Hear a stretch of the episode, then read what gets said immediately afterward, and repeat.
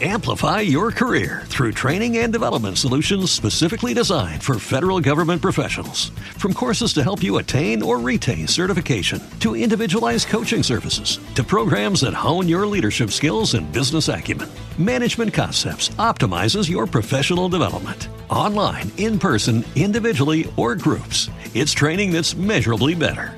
Learn more at managementconcepts.com. That's managementconcepts.com. What's the easiest choice you can make? Window instead of middle seat? Picking a vendor who sends a great gift basket? Outsourcing business tasks you hate? What about selling with Shopify? Whether you're selling a little or a lot, Shopify helps you do your thing, however you cha-ching. Shopify is the global commerce platform that helps you sell at every stage of your business. From the launch your online shop stage to the first real life store stage, all the way to the did we just hit a million orders stage. Shopify's there to help you grow. Whether you're selling scented soap or offering outdoor outfits, Shopify helps you sell. Wherever and whatever you're selling, Shopify's got you covered. Sign up for a $1 per month trial period at shopify.com slash try. Go to shopify.com slash try now to grow your business, no matter what stage you're in. Shopify.com slash try. Hey, are those Cape Cod chips you're eating? Yeah. You know where they make those things? Uh, Cape Cod, I assume. You're darn right they make them in Cape Cod, right on Breeds Hill Road in Hyannis, down the street from the mall. Do you know what else they make in Cape Cod? Uh, Belts. Belts with little whales on them. that's cool. No, it's not cool. The whale belts are an embarrassment. The chips are delicious. They're a local treasure. We're deeply proud of them. Now, can I have a chip, please? Sure. Cape Cod chips. Back home, we're a pretty big deal. Blog Talk Radio.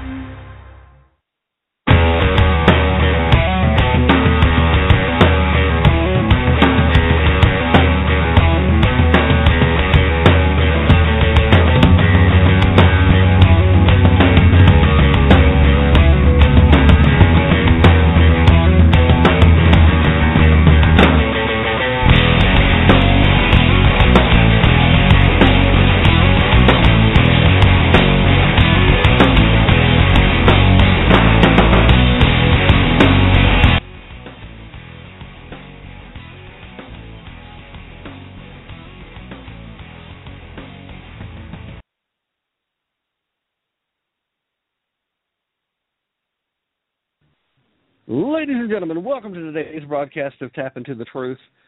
With you as always, this is your host, Tim Tapp, and I do hope you are having a fantastic day wherever you are and whatever you may be doing, unless, of course, you're engaged in global jihad. In that case, I hope you are not having a good day because, well, you're a bad person. At any rate, welcome to today's show, and uh, with us today, we're absolutely jam packed with the expected guests. We're scheduled to have uh, Michael Maharrey, the National Communication Director for the 10th Amendment Center, uh, and author of Our Last Hope Rediscovering the Lost Path to Liberty. He should be joining us uh, here shortly. And then later in the second hour, we're scheduled to have with us Dr. William Briggs, adjunct professor of statistics at Cornell, and uh, a gentleman who has spent some time looking at climate change. And uh, we're going to have a discussion about that in the second hour, uh, talking about the models and uh, the way things have transpired. Also, hoping to have an extra bonus guest in the second hour. We'll see how that plays out as well. In the meanwhile, we're waiting for uh, Mr. Maharrey to join us, and I believe he actually is uh, coming online right now. Uh, so let's go ahead and get started. Uh, Mr. Maharrey, how are you today? I'm doing great. How are you? I'm doing really well, thanks. Uh, uh, first of all, welcome to the show. Thank you very much for giving it part of your Sunday to join us and uh, talk about uh, things that you're doing, things that the uh, 10th Amendment Center is doing. Uh, first and foremost, uh, for the folks who may not be familiar, uh, if you wouldn't mind telling us a little bit about the 10th Amendment Center. Sure. The uh, 10th Amendment Center is an organization that is primarily focused on uh, holding to the original meaning of the Constitution and the original limits of power that were intended to be applied to the federal government. And uh, this is laid out very nicely in the 10th Amendment, which essentially says that any power that was not delegated to the federal government remains with the states and the people.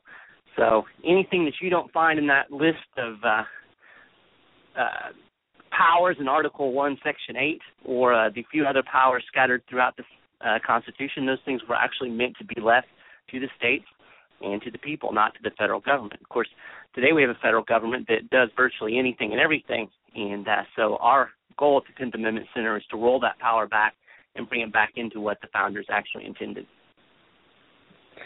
Now, as a result of uh, your efforts, a lot of what you guys do is education to the general public.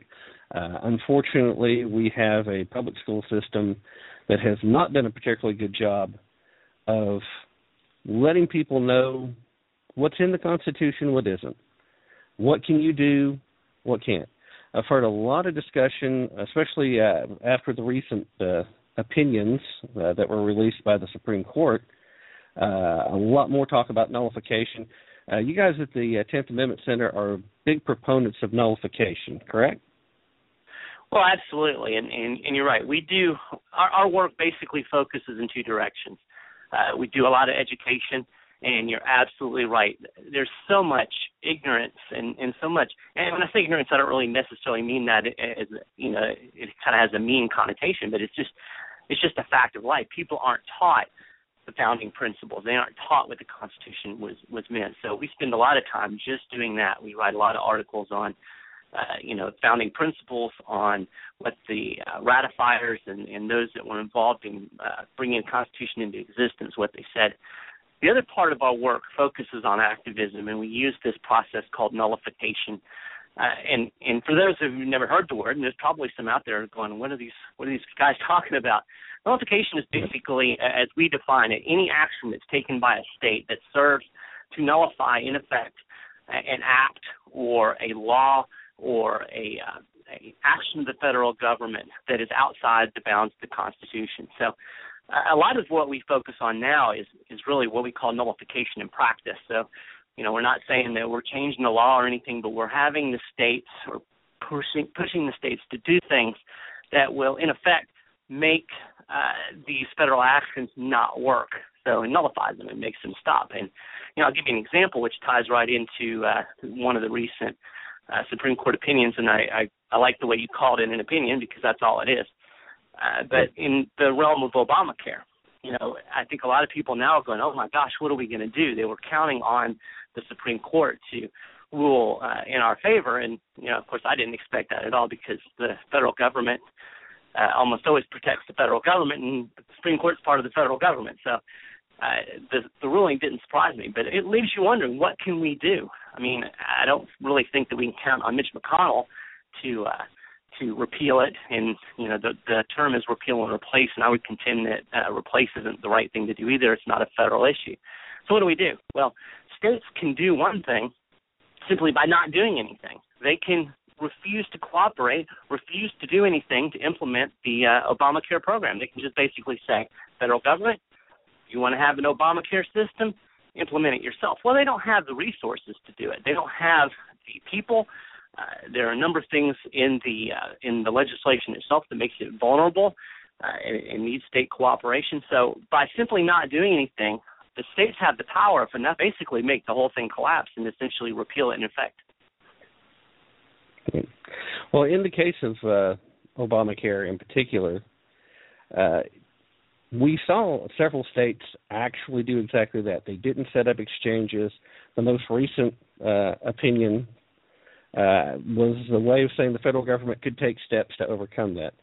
Uh, are there other issues, though? Uh, is there other things that we can do specifically at an activist level to push our state legislators to take a more specific role, like legislation within the state to actually counteract the federal government's efforts, or is that a step too far? No, absolutely. There are things that we can do, and and actually, this last legislative session, Arizona kind of gave us the blueprint. Uh, the uh, Arizona legislature passed a fantastic piece of legislation, and, and essentially what it does is it prohibits the state from providing any personnel or any resources or any enforcement mechanisms uh, that would help to or have any input into implementing or running the Obamacare system in the state of Arizona. Where this becomes uh, particularly interesting is the fact that you know Obamacare has all of these uh, mandates within it that require insurance to contain specific things. So we probably heard a lot about the uh, birth control and, and and things like this, or the provision in it requires that uh, insurance cover people, uh, children, quote unquote, to the age of 26. All of these are federal mandates. Well, who enforces insurance regulations? It's the insurance insurance commissioners in the states.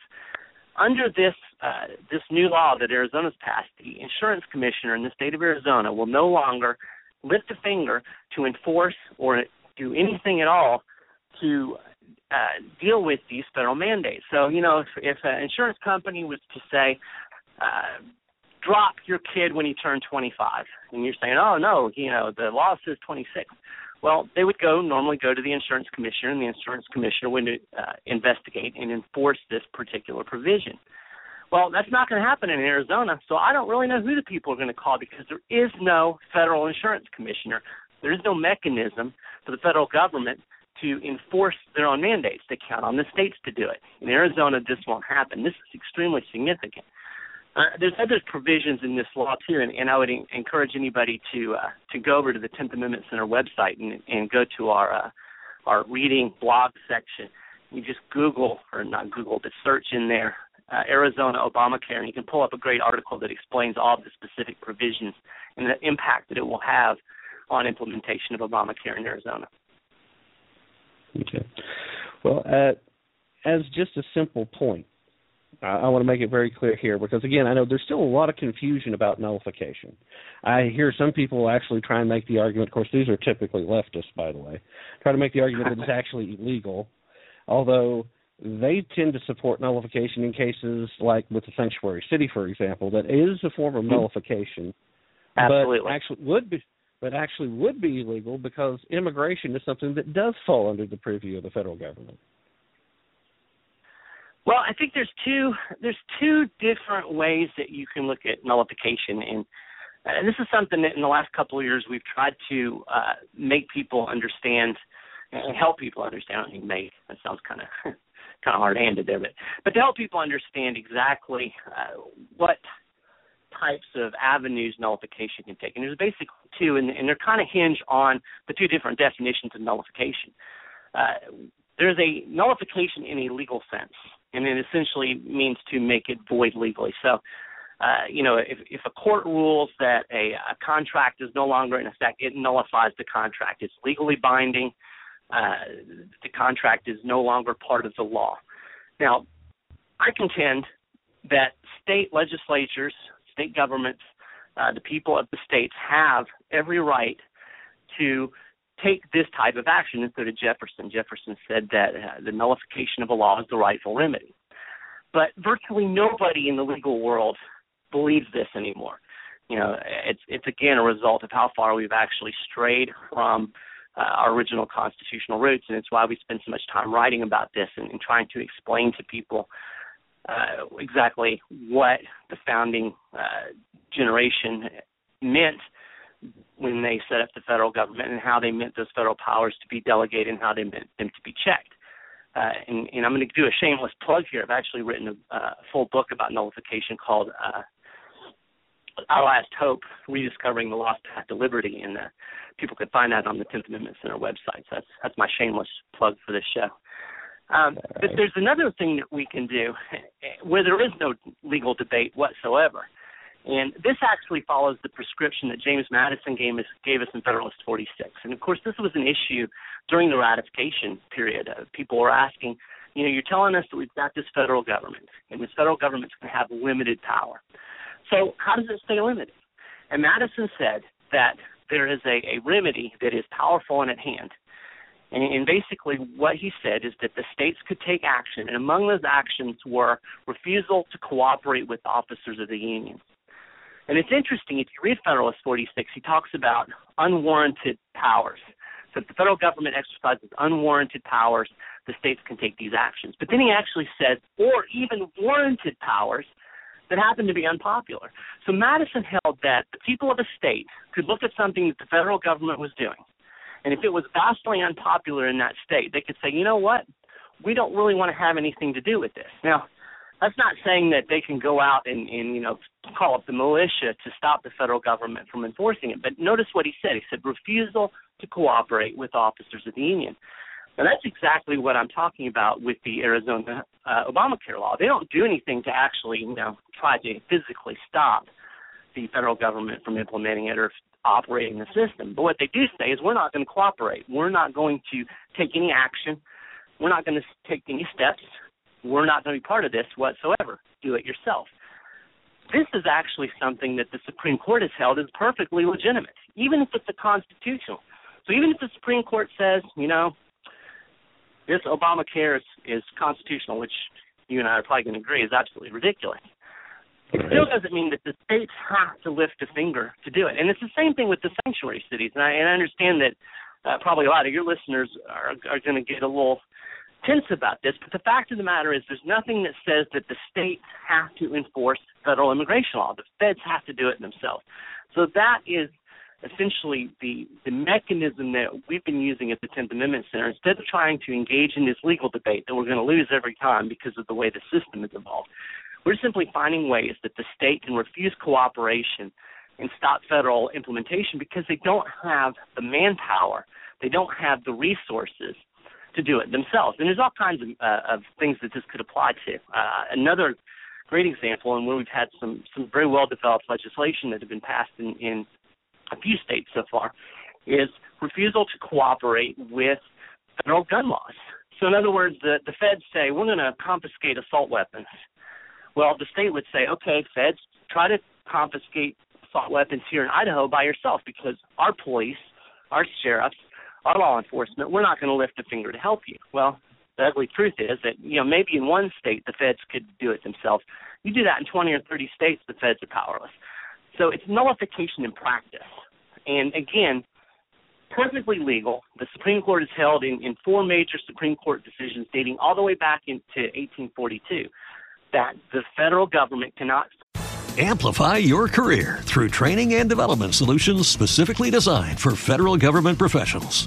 From courses to help you attain or retain certification, to individualized coaching services, to programs that hone your leadership skills and business acumen, Management Concepts optimizes your professional development. Online, in person, individually, or groups, it's training that's measurably better. Learn more at managementconcepts.com. That's managementconcepts.com compel states to cooperate or participate or provide resources to enforce federal acts or federal laws. So it's a great power that we have that we can use against the federal government to check it and put it back in its place. Okay. So uh, it basically, if at least 15 or more states banded together, and even if the current Supreme Court was to come around and hold a different opinion as far as whether or not the states could nullify or not. The bottom line is, at that point, the federal government simply wouldn't have the means and resources itself to force those states to comply. Right, exactly, and and and you know, like I said, the Supreme Court has already held that uh, the, the federal government can't force those states to to comply. They cannot. Right. Commandeer state or, or local resources, and you know I don't even know that it takes fifteen or twenty, but you know, people are kind of shaking their head and going, I don't know if this would really work or not, and, and you know, I understand that that people are skeptical of this idea. All you really have to do is look at what happened in the realm of marijuana and medical marijuana, and is now starting to happen in the realm of hemp. Uh, and no matter what you think about marijuana, it's another one of these things that's clearly a issue that it should be left to the states. And anybody that wants to argue with me about this, I always point out that it took a constitutional amendment to prohibit alcohol. So there's really no difference between prohibiting an alcohol and prohibiting a plant. Well, you know, back in 1996, the uh, California uh, people in a referendum legalized marijuana for medical use, and the feds cracked down and they tried to stop it and couldn't stop it. So uh, they went to the Supreme Court, and the Supreme Court said, "Hey, the federal government is perfectly uh, able to regulate and prohibit marijuana," and you know they twisted the the Commerce Clause to fit their purposes. Uh, right. You know, and the only dissenting opinion was uh, was actually uh, Clarence Thomas, and he made the point, you know, if the federal government can regulate six uh, plants growing in your backyard, it can regulate virtually anything. But regardless of the Supreme Court decision, states kept legalizing medical marijuana anyway. And today we have 23 states that uh, have legal medical marijuana. We have four states that have legalized recreational marijuana, and we've had six states that have completely legalized industrial hemp, which is a, a fantastic, uh, you know, economic agricultural crop. Well, at this point, the federal government has already lost that war. Uh, you know, they're not enforcing it. They can't. They don't have the resources. We actually did some math, and we determined that it would cost like more than the yearly DEA budget just to shut down all of the medical marijuana facilities in Boulder, Colorado. That's one city in one state. It's extremely expensive. It's extremely manpower intensive, and they need the states to do it. So if the states say we're not going to do this, then it's not going to happen. And uh, essentially, this does apply equally to anything legislation wise that comes from the federal government, whether it's a, uh, a law or an executive uh, order or even a Supreme Court ruling, correct? Exactly. Yes. Uh, you know, and, and the federal government's the federal government. I mean, you know, we we do have a separation of, of powers within the branches, but uh, people need to understand that it, you know it's essentially one one big entity you know that's what's so laughable about the idea that you know people want the Supreme Court to be the final say. And people tell you that all the time. Well, the Supreme Court has the final say on what's constitutional or not. Well, from a philosophical and, and standpoint, that's a ridiculous position to hold. If you actually believe that the federal government is supposed to be limited, if you believe that the people created a federal government that was meant to be limited, why in the world would you give part of that federal government the power to decide what its limits are? you know, it, it then essentially becomes an unlimited, uh, unlimited government. And James Madison, Thomas Jefferson, and many others asserted from the very beginning that ultimately, in the final, uh, you know, in the final calculation of things, it is the people of the states that have the final authority because they're the ones that delegated the power in the first place. Well, you know, I, I keep asking, trying to make that point to hammer it home because, again, like I said, I've talked to a lot of people, and there's still a lot of confusion about nullification, and I want to make it as simple and as straightforward for everybody to understand because there are a lot of folks who do get it, and while they're out there trying to talk about taking it to this level, let's let's start looking at nullification as a viable option, and so many people you know, a lot of folks just haven't ever heard of it, and the folks who have, they have a lot of confusion, and they have people telling them conflicting things. So I want to make sure that it is crystal clear to anybody listening that this isn't me, my individual uh, opinion, but uh, this is a word coming from a man who's the communication director for an organization who is dedicated to understanding and preserving the Constitution, our limited government, these these are people who know what they're talking about. It's not just some guy with an opinion on the radio. well, you know, and I would take it to the next level, and I tell this this all the time. This isn't coming from Mike Maharrey. I, I didn't make this up. You know, this this is a, a an idea that is documented by Thomas Jefferson and James Madison, and uh, you know, give the quick historical uh, historical context. In 1798, Congress passed a law, uh, a series of laws actually, called the Alien and Sedition Acts. And among these laws was uh, the Sedition Act. And basically, what it did was it criminalized criticizing the federal government. So you, you could be put in jail for criticizing Congress. You could be put in jail for criticizing the uh, the president. And and this actually happened. There was actually a sitting congressman in New Hampshire that was arrested and put in jail because he said bad things about President John Adams during his campaign. And he it's kind of funny, he actually won the election while he was in jail. But, you know, Thomas Jefferson, James Madison, and, and others recognized that if this was allowed to stand, uh, first off, you would never have any uh, any type of political uh, diversity in the country because the party in power would automatically be able to crush any type of opposition. They also recognize that obviously this is a huge violation of the First Amendment. And so Thomas Jefferson and James Madison each drafted bills that became known as the Kentucky and Virginia Resolutions of 1798. And uh, the Kentucky legislature passed the uh, one Jefferson wrote, and the Virginia legislature passed the one uh, that Madison wrote. And these two documents together lay out the philosophical framework for nullification. They explain exactly why and how it was meant to work. And I would encourage anybody to actually Google these two documents, look them up, and read them yourself. And they're not that terribly long. It'll take you maybe maybe 30, 45 minutes to read both of them. I remember about it's been about seven years ago that I read these for the first time, and it blew my mind because I'd never heard of such a thing before. But but these are, you know, the Madison is known as the father of the Constitution, and Jefferson is the man who wrote the Declaration of Independence. And it's laid out there. It's crystal clear when you read it. There's there's really no debating, and there's really no debating the logic behind the words that they say. So I'd encourage anybody to read it for themselves. Don't take my word for it. It's right there in in, uh, quill pen and parchment, so to speak. Right. All right. Well, uh, again, I want to thank you for coming on the show today. I, I know we.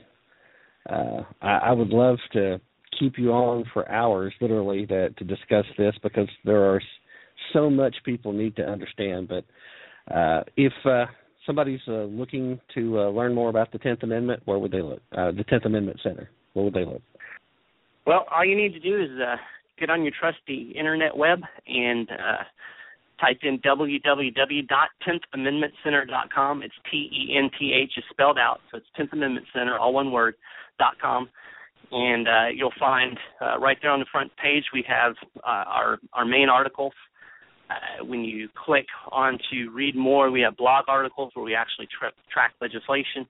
Uh, there are places in there where you can actually look at the different bills that we're pushing. You can see how uh, how they're moving. We've got maps that show where specific bills have been, been introduced. Uh, you can see the various issues that, that we that we work on. It's it's an incredible website, a lot of information. I encourage everybody to head over there and give it a visit. And uh, and we're always looking for people to get involved. So if you go over there and see what you like. Uh, there's a volunteer button. Click that, and, and we'll get you plugged in and put you to work. All right. And if anybody wants to learn anything more about Mike, you also can check out his personal website at uh, michaelmaharrey.com. Uh, you can also find you at Twitter at mmaharrey10th. Is that correct? That's correct. And uh, if you go over to my website, you'll also find that I have a podcast uh, I put out about every other week. And uh, various articles I write, which are not all Tenth Amendment oriented, but you know, I, I delve into some things that are more personal to me. But uh, I think people will find some some challenging thought. My one of my goals in life is to make people think a little bit outside of the boxes that they're normally used to thinking in. Or as a, as my friend Tom Woods likes to say, thinking outside of the three by five three by five index card of acceptable opinion. I like that. Uh, also, if you're interested in uh, reading uh, Michael's latest book, which is called Recovering the Lost Path to Liberty. Of course, the actual title is Our Last Hope, Recovering the Last Path to, Lost Path to Liberty, mm-hmm. or one of his previous two books. Uh, you can find those probably over at your personal website as well. Yeah, actually, well uh, you, you got it. There's a link. Uh, there's a link there to my own. Uh, I've got my own little personal store. You can find both of those actually, all of my books on Amazon uh, both in, in, Kindle print and audio versions, and you can also find them at the uh, Tenth Amendment Center website. And shop around a little bit because you might find uh, every once in a while the Tenth Amendment Center will drop the price on it a little bit. So check there first. All right. Well, again, thank you very much for coming on today. Uh, you have an open invitation on this show at any point in time. Uh, and I would very much like to have you on at some point down the road to talk specifically about uh, individual items. But I wanted to give folks an overview today, especially about nullification. It's like I heard there's there's a, a new movement that I've heard. The grumbling's getting louder. I think more people are looking at that option, and I appreciate you helping to shed light on that. Well, I appreciate you having me, and and I'd be happy to come on anytime. Just uh, shoot me an email, and and we'll do it again and discuss whatever issues happen to come up. All right. Again, thank you very much, sir. Uh, you have a uh, great rest of your Sunday. Have a great upcoming week, and God bless. Likewise to you and, and to all of your listeners. Thank you, sir. And ladies and gentlemen, uh, that was uh, Mr. Michael Maharrey. Uh, he is, like I already mentioned, the National Communications Director for the Tenth Amendment Center. And if you're not familiar with it already, I highly recommend you hop on over to the uh, 10th Amendment Center.com. There are links in the show description today to the website as well as to Michael's personal uh, website. I've got his Twitter handle on there as well, links to his books. So uh, by all means, please check him out.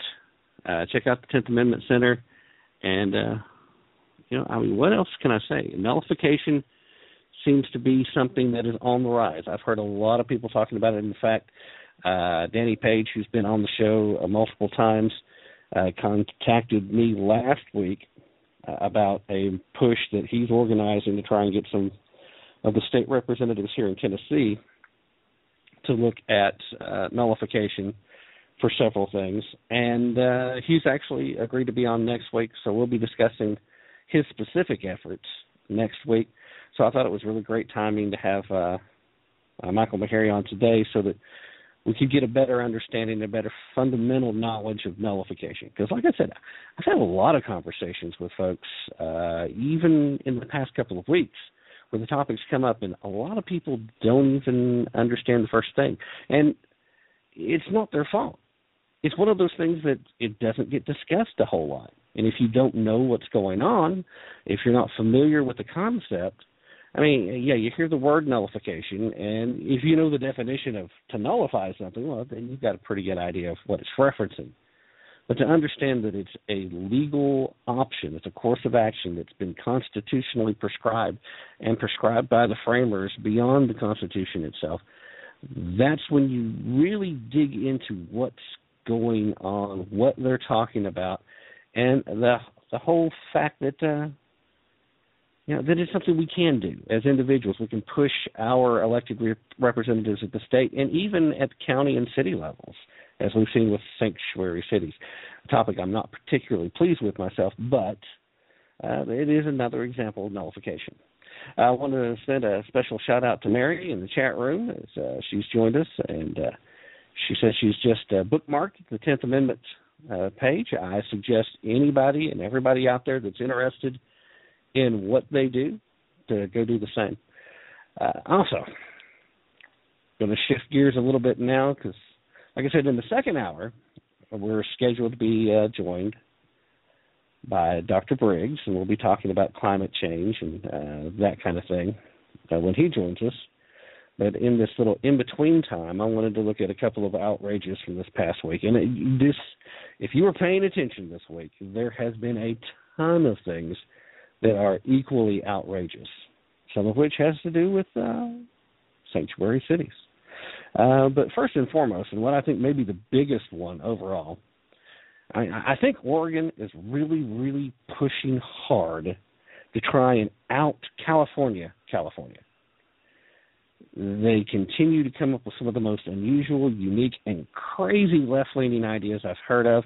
I think by now you probably heard this past week. It came out uh, heavy towards the end of the week. Oregon is now allowing 15 year old kids to have sex change operations, not only without parental consent, which is absolutely ridiculous to me, but at the taxpayer's expense. This was part of a legal status in the state that changed starting back in January. But a lot of people are just now finding. Amplify your career through training and development solutions specifically designed for federal government professionals. From courses to help you attain or retain certification, to individualized coaching services, to programs that hone your leadership skills and business acumen, Management Concepts optimizes your professional development. Online, in person, individually, or groups, it's training that's measurably better. Learn more at managementconcepts.com. That's managementconcepts.com. What's the easiest choice you can make? Window instead of middle seat? Picking a vendor who sends a great gift basket? Outsourcing business tasks you hate? What about selling with Shopify? Whether you're selling a little or a lot, Shopify helps you do your thing, however you cha-ching. Shopify is the global commerce platform that helps you sell at every stage of your business. From the launch your online shop stage to the first real life store stage, all the way to the did we just hit a million orders stage. Shopify's there to help you grow. Whether you're selling scented soap or offering outdoor outfits, Shopify helps you sell. Wherever and whatever you're selling, Shopify's got you covered. Sign up for a $1 per month trial period at shopify.com slash try. Go to shopify.com slash try now to grow your business, no matter what stage you're in. Shopify.com slash try. Finding out because the issue has started coming up. Now, we want to talk about this sexual dysphoria, uh, orientation dysphoria, gender dysphoria. Just another word for gender confusion syndrome, and uh, half a dozen other things they've called it in the past two decades. And it's still technically listed as a mental disorder. Now, as we know, in this wonderful world of tolerance and acceptance, suggesting a mental disorder might be in play when you're confused about your gender identity is completely unacceptable. So I'm surprised that they've been able to get away with this as long as they have. But the point being is there are people that are really out there trying to make the argument that this is a good thing. Because there are children that are suffering, that are committing suicide, that are mutilating their own genitalia because they can't get the assistance they need. So, by doing this, it opens a, a dialogue between the school and the state and the student. Now, does anybody else notice an important part of the equation missing? This has a lot to do with this Melissa Harris-Perry mentality of we've got to get people past the idea that kids are their own. The state thinks it owns you. The state thinks it owns your kids. The state thinks it owns all your resources. Uh, we're lucky they let us keep any of our money. That's the way they look at that, and it doesn't just apply to the money. I literally heard a person make an impassioned, emotional plea on behalf of this law, stating that it's necessary because children are suffering. Never mind the fact that every major study that's been done on this dysphoria easily points out that by the time the kids get halfway through puberty, it's gone. Mary making a very good point, saying that she'll tell you what's missing from the equation. God, can't ar- can't argue with that. Mary's spot on right there. There is this tremendous lack of moral compass and the tremendous lack of faith in a higher being that has invaded our society. And it's it's infuriating that so many people will look at you like you're from a different planet if you start talking about God or religion or moral values of any kind when it comes to conversations along these topics. But I'm trying to figure out what makes it okay for a 15 year old to make a decision about a sex reassignment surgery without even so much as a single consent form or permission slip from a parent. How does that happen in a reasonable society? Well, I think Mary hit the nail right on the head. Uh, first of all, no God. Uh, the state believes it is God. And we've had conversations along those lines before. There's no question. There's a reason why uh, socialists and Marxists hate people of faith, and it comes down to the fact that it's mostly because people of faith will never accept the state as their God. People of faith will never sit back and let the state take care of them. They're never going to rely completely on the government. It's just not going to happen.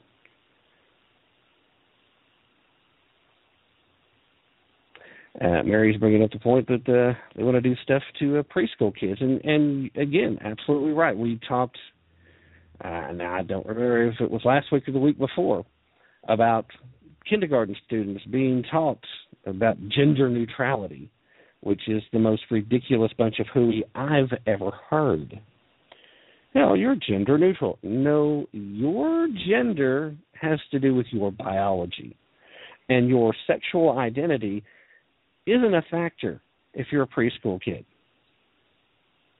And uh, as Mary points out, it's it's child abuse, and I'll agree with that eh, because it is an attempt to change the mental status and confuse kids about something doesn't even exist in their brains yet.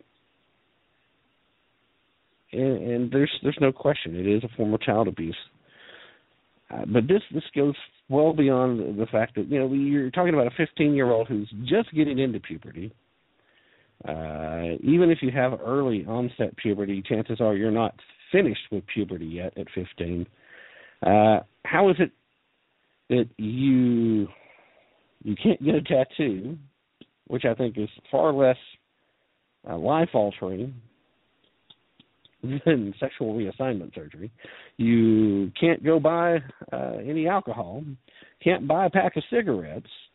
There's a ton of things. I've heard some other talk show hosts go down a big long list of things that a 15 year old cannot do in the state of Oregon. Although, given the way that the folks in Oregon are writing their state laws, they may very well change some of those too. I don't know, but I mean, it's it is just absolutely outrageous. It's equally parts outrageous that they would be willing to let minors confide in the state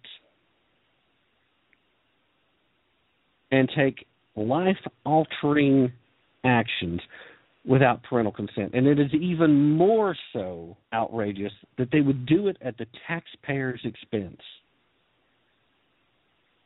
Now, as far as sexual reassignment is concerned, you know, if that's what you feel like you need to do, then go do it.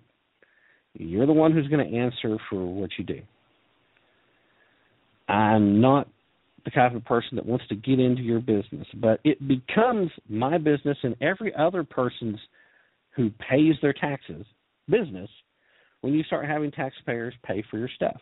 In this case, uh, it's a matter of Medicare, so it's not even necessarily just people from the state of Oregon that'll be on the hook. So then we all have a say. Uh, Mary points out that some parents are for it, and, and that might very well be the case.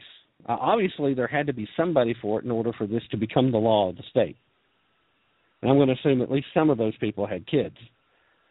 But it still comes back to a very simple notion, a very simple idea, and that is the parents have a right to know what's going on with their minor children. Period. End of discussion. The parents are still the parents. The kids do not belong to the state, no matter what the state wants to try and try and convince us of. It's not acceptable, in my mind, that people would stand back and allow this.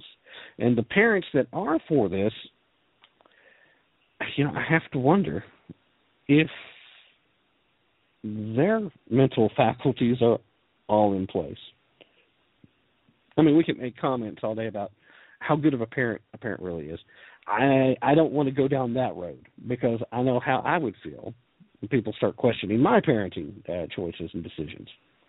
I know I have been known to do some things that other parents might frown upon because I don't believe in endless groundations and endless timeouts. In fact, I'm not a fan of the timeout at all. I am a fan of grounding first, but I am also of the opinion that occasionally you have to spank a child. And I think that if you discipline your child, and I fully understand, and everyone else needs to fully understand, there's a big difference between discipline and abuse. You can spank a child and it not be abusive. Some people take it too far. Yeah, okay. In those cases, well, it's wrong. But there are a lot of cases that it's completely the appropriate thing to do. And that's what needs to happen in those cases the right thing. But it's up to the parent to decide their course of action to a point. The state should very rarely get involved in situations like this. But for a woman, and I told you, I saw this very impassioned. Uh, it was a kind of a debate. Two different people. They were on a news show, and they were going back and forth, and just so emotional. Which you know, that's what the left does anyway. Uh, they never want to stay on facts. They never want to stay on point. They want to make those impassioned pleas and let you know that emotions are in play and children are suffering. It's for the children. I had a dime for every time I heard somebody push a bad idea onto the American public under the battle cry, it's for the children. We all could retire early. So it's not for children. It's not. But that's the battle cry. But the other person in the discussion, uh, the person, these were both uh, individuals that were uh, family therapists and they had their expertise. Uh, what I I almost busted out laughing when I heard this study because she was getting the last word and she said, "Well, not only do these kids need some help, but evidently some of the adults do too." And, and I think that was a perfect place to leave it because it's pretty obvious. If you want to say it's okay for minors to have sexual reassignment surgeries on the taxpayer's dime, you're overstepping the grounds of government and you're overstepping the grounds of personal decency. And as Mary says, you're abusing the children. These children don't need to be placated to the point of, well, it's okay and we'll do whatever you want and let's just do this before you have any idea how much it's going to change the rest of your life. The kind of help they need is an opportunity to have a safe place to talk the conversation that needs to be opened up needs to be with somebody in the home or a trusted person. It's not the role of the state to take on that determination that not only can they provide that safe place to talk, but that they can be a buffer between the child and the parent when it comes to something that the parent's doing nothing wrong. Now it gets to be a slippery slope when you start talking about cases of well, when the parents are doing something wrong and the state does need to intervene. There there are cases like that. I, I will admit it. Uh, I, I'm not saying that there's never that possibility and that it doesn't happen. But in the cases where the parents are doing nothing wrong, what business does the state have? Oregon or any other and again, I mean, since January, and here it is, middle of July, and it's just now coming to light. People are just now finding out about this. It's just now making the news cycle. So while this is a, one of the outrages of the week this week,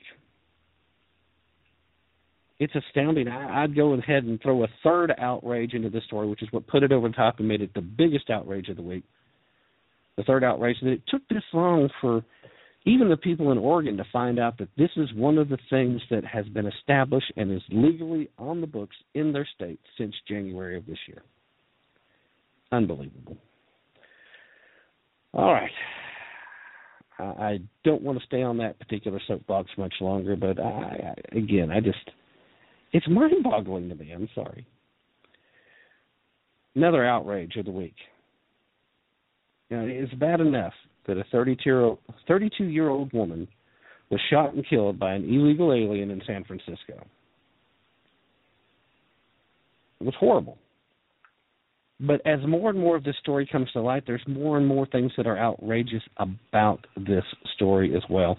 And this was a close battle it absolutely infuriated me when Barack Hussein Obama, aka the occupier, came out in a speech, got the woman's name wrong in a speech, and then politicized it by trying to blame Republicans. Somehow it's the Republicans' fault. Now, most of you guys who regularly listen to the show know that I self identify as conservative don't necessarily see myself with an R at the end of the name, although Uh, I do tend to lean towards the R's just because that's usually where you can still find most of the conservatives in the political world. Unfortunately, there's way too many progressives now with an R at the end of their name. That's a different story.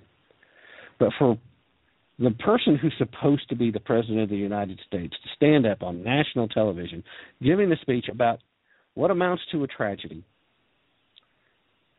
and to try to blame Republicans for refusing to pass gun control legislation and for refusing to try to pass comprehensive immigration reform, which is DC doublespeak for amnesty,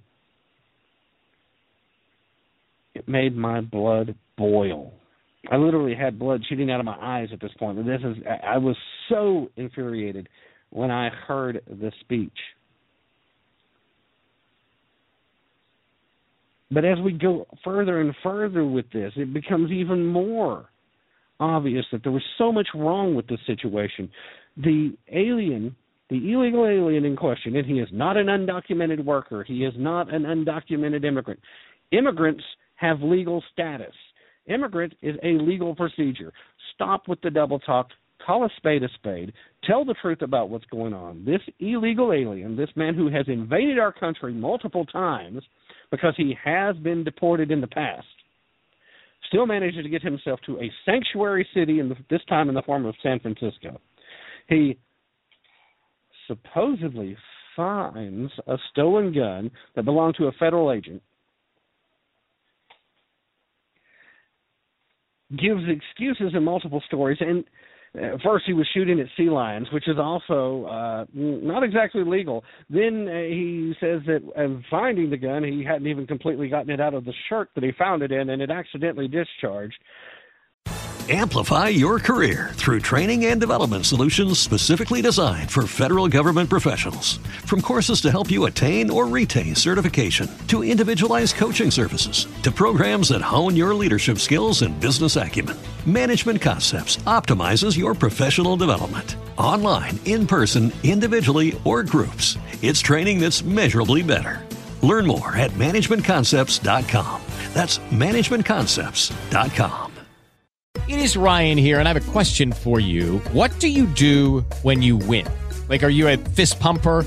A woohooer, a hand clapper, a high fiver. I kind of like the high five, but if you want to hone in on those winning moves, check out Chumba Casino. At ChumbaCasino.com, choose from hundreds of social casino style games for your chance to redeem serious cash prizes. There are new game releases weekly, plus free daily bonuses. So don't wait. Start having the most fun ever at ChumbaCasino.com. No purchase necessary. VGW. Void were prohibited by law. See terms and conditions. 18 plus.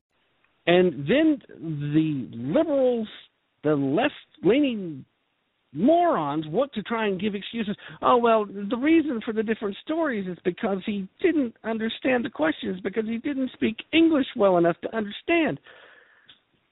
If he doesn't speak English well enough to understand the questions, one would question why he's here in the first place. Sorry, I don't buy it. I don't believe that he didn't understand the questions. I believe the man was lying, that he didn't understand who he was lying to at the time. Now, I don't know what the actual motivation this guy had is, and I doubt, given the way the media is covering the story, that even if he admits it publicly, that we'll ever really find out what this person's motivation for shooting this woman was. I've heard all kinds of conspiracy theories. I don't want to deal with conspiracies on this. I want to deal with this very simple fact that you have this the sheriff in the county trying to blame the feds. You have the feds trying to blame the local sheriff. Oh, you're misinterpreting the local law. Uh, you're misinterpreting the federal law. Oh, it's a sanctuary city, so they're been told not to cooperate anyway. Let's get down to the bottom of the whole issue, shall we? A 32 year old young lady has had her life snuffed out by someone who should never have been in this country. And his presence here was both facilitated and protected by leftist morons in the state of California who don't seem to understand that by protecting illegals, they are propagating crime. Mary asked a question about uh, aren't there more random girls being shot like that? And yes, uh, there was another big uh, story that went on just this past week about a young lady that was basically execution style uh, killed by shotgun by a black man, apparently random. Uh, that seems to be more related to the possibility of a gang initiation thing. But again, that's just how that story's been reported, and I've never heard anything definitive yet. Uh, I've also heard a couple of other stories where yes, that's been happening, and primarily in California, although in different parts of the the state. Uh, the young lady in question I just mentioned, shot by the black man, uh, happened in Hollywood, if I'm remembering correctly. And, this type of violence is it's unacceptable, and you would expect that the president of all of America would have more to say and be more concerned about these apparent random acts of violence. I know if I was sitting in the White House, and uh, by no means does that mean that I want to ever be the president. Uh, that's not my gig. Uh, when you're actually doing the job and doing it right, it's tough. It's a hard job, and that's the kind of job that you really you see a lot of people who want to be president that are in it uh, mostly driven by ego.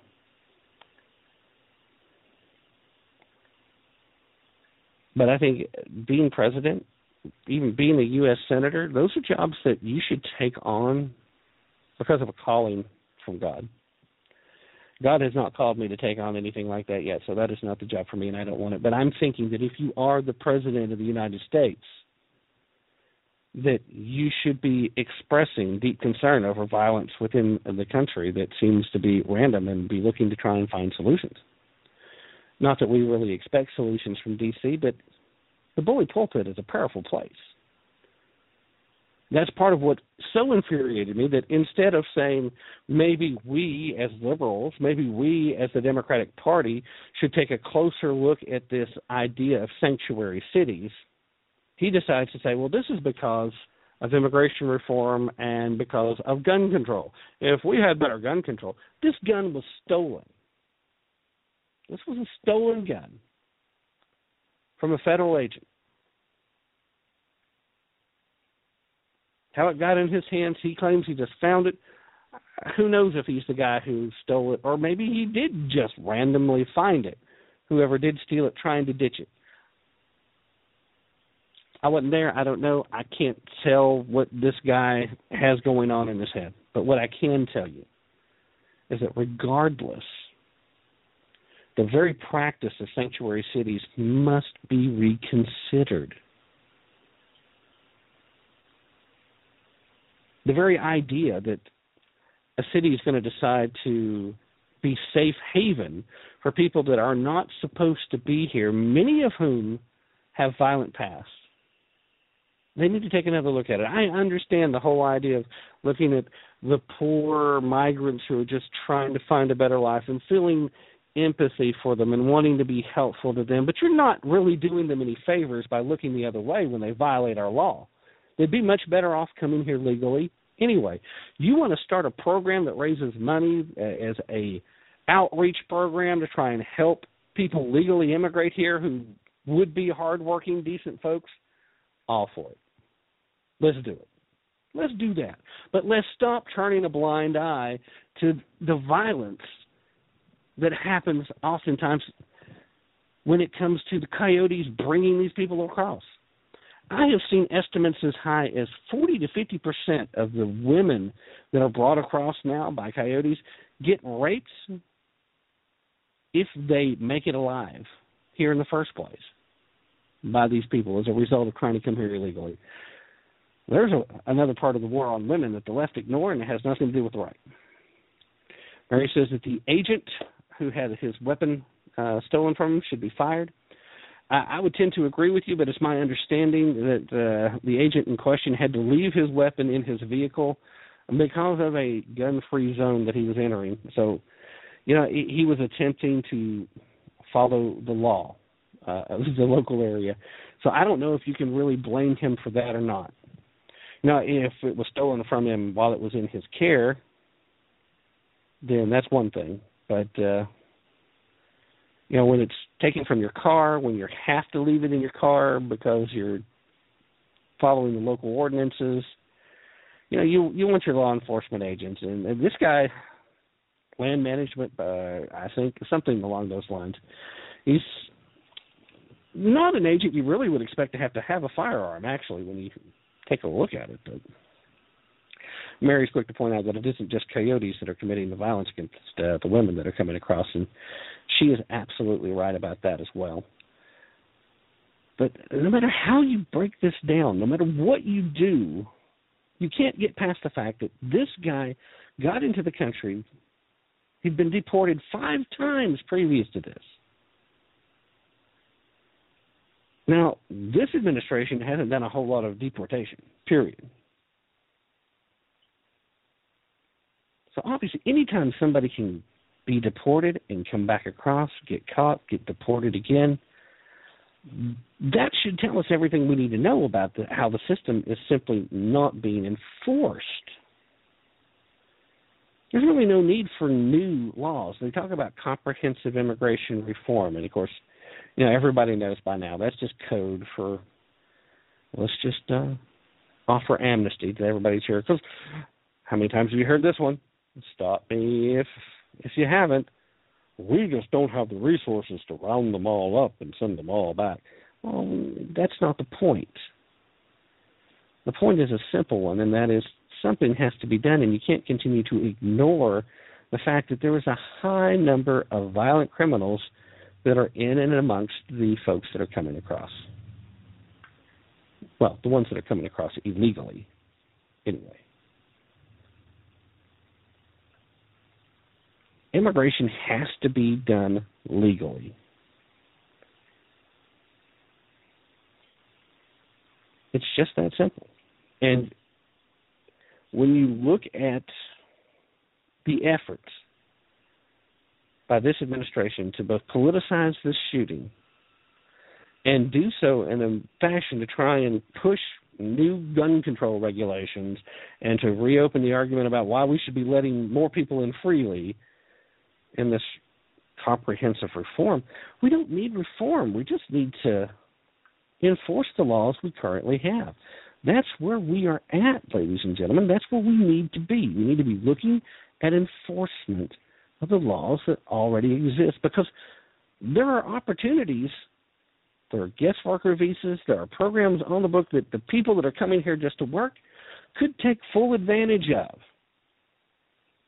Like I said, if you want to start some kind of new program that makes it easier for these folks to to make their way here, the ones that are going to be hard workers that just want to come to work, but they're doing those jobs that Americans don't want to do, then do that. Help them come here legally. There's some compassion. That's what compassionate people do is they find a reasonable way to be helpful. They don't just turn a blind eye when people have to go through things that are abusive to them to get here in the first place and have to behave almost like slaves, at least for a part of the time they're here. Those are not good things, and that is not compassion.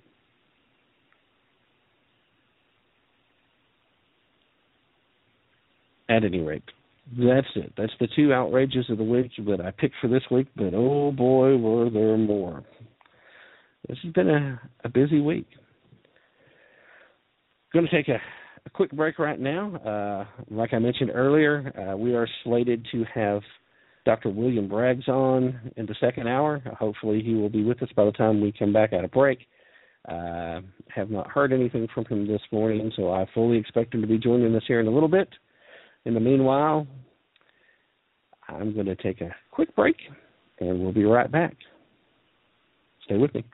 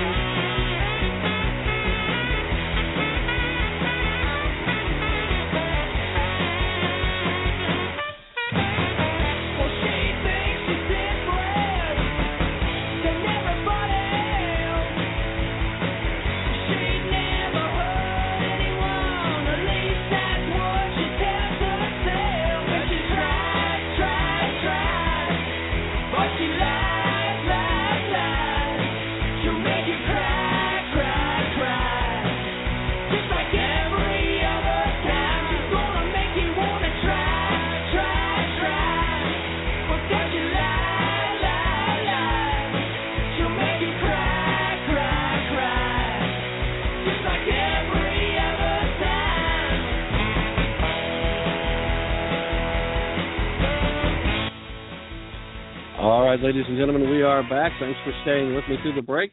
That, of course, is the song She Lies, which I like to play quite a bit whenever Hillary Clinton is in the news, and that's often the case because of the campaign. Uh, joining us now is uh, Dr. William Briggs, a PhD, and uh, he's joining us today. Uh, thank you very much, and welcome to the show, sir. My pleasure. Thanks for having me. Uh, you're very welcome, sir. I always enjoy having somebody who is a genuine, honest to goodness scientist who has studied things and knows a little bit more than just talking points. Uh, if you don't mind, uh, would you care to go ahead and give the audience a little bit of background about yourself? Oh boy. Uh, well, let's see. Uh, I started out life doing cryptography in the Air Force and moved from that to doing meteorology. I was a forecaster with the Weather Service and then went and got my master's in atmospheric physics and did a PhD in statistics looking at the goodness and usefulness of forecasts, particularly climate forecasts, and latterly moved into philosophy of science. All right. Well, it certainly sounds like you have the kind of background that gives you a lot of credibility when it comes to the topic of climate change. Oh yeah, I've been, I, I, I've published uh, in, I've published in the Journal of Climate. I was for several years associate editor of Monthly Weather Review. That's the big the big journal uh, in uh, meteorological terms. Uh, published about uh, climate change. Published about uh, applied climate work. I was on the American Meteorological Society's Probability and Statistics Committee, uh, and I'm still active. Uh, we had a paper, uh, Lord Christopher Monckton, myself, uh, Willie Soon, David Legate. Amplify your career through training and development solutions specifically designed for federal government professionals. From courses to help you attain or retain certification, to individualized coaching services, to programs that hone your leadership skills and business acumen, Management Concepts optimizes your professional development. Online, in person, individually, or groups, it's training that's measurably better. Learn more at managementconcepts.com. That's managementconcepts.com. It is Ryan here, and I have a question for you. What do you do when you win? Like, are you a fist pumper? A woohooer, a hand clapper, a high fiver. I kind of like the high five, but if you want to hone in on those winning moves, check out Chumba Casino. At ChumbaCasino.com, choose from hundreds of social casino style games for your chance to redeem serious cash prizes. There are new game releases weekly, plus free daily bonuses. So don't wait. Start having the most fun ever at ChumbaCasino.com. No purchase necessary. VGW Group. Void were prohibited by law. See terms and conditions. 18 plus. It's questioning uh, why climate models are so poor, which was internationally publicized back in February, which led to a firestorm of activity. Uh, how dare we question uh, the consensus? And it led to congressional action. It led to uh, my site was hacked. Uh, my colleague Willie Soon was threatened to be fired uh, from his job at Harvard Smithsonian Institute. I mean, uh, big big trouble we caused. Well, you, didn't you guys know this is settled science? Haven't you got that memo? That's it. No science is ever settled. Uh, you know, philosophy can be settled, but not science, unfortunately. I mean, if science was settled, we this is the this is the kicker for this. If science is settled, then we needn't do any more research on this. I guess we can cut off all funding for any future climatological research because, of course, it's settled. What what the government means, and what the government has always meant by that, is that they have decided in advance the results that they wanted, uh, and therefore it is settled. Anything that Right. disputes those results or even refutes those results is not wanted, not needed, and is excoriated or uh, argued away or just plain ignored. Uh, science has now become politics, unfortunately, and uh, the, the the tremendous amount of money awash in the system uh, has led to this corruption. I think. Well, that was actually going to be one of my questions, but you already kind of hit on it. It's obvious.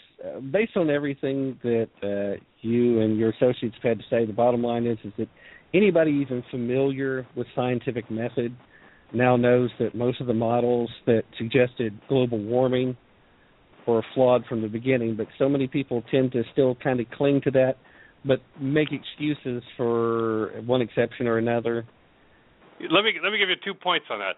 The first is no scientist I know, not a single one, none, denies that uh, that mankind has an influence on the climate. Every single one of us acknowledges this, without exception, and, and has never deviated from that. It's obvious. It's trivial that we influence the climate, but then so does every other species.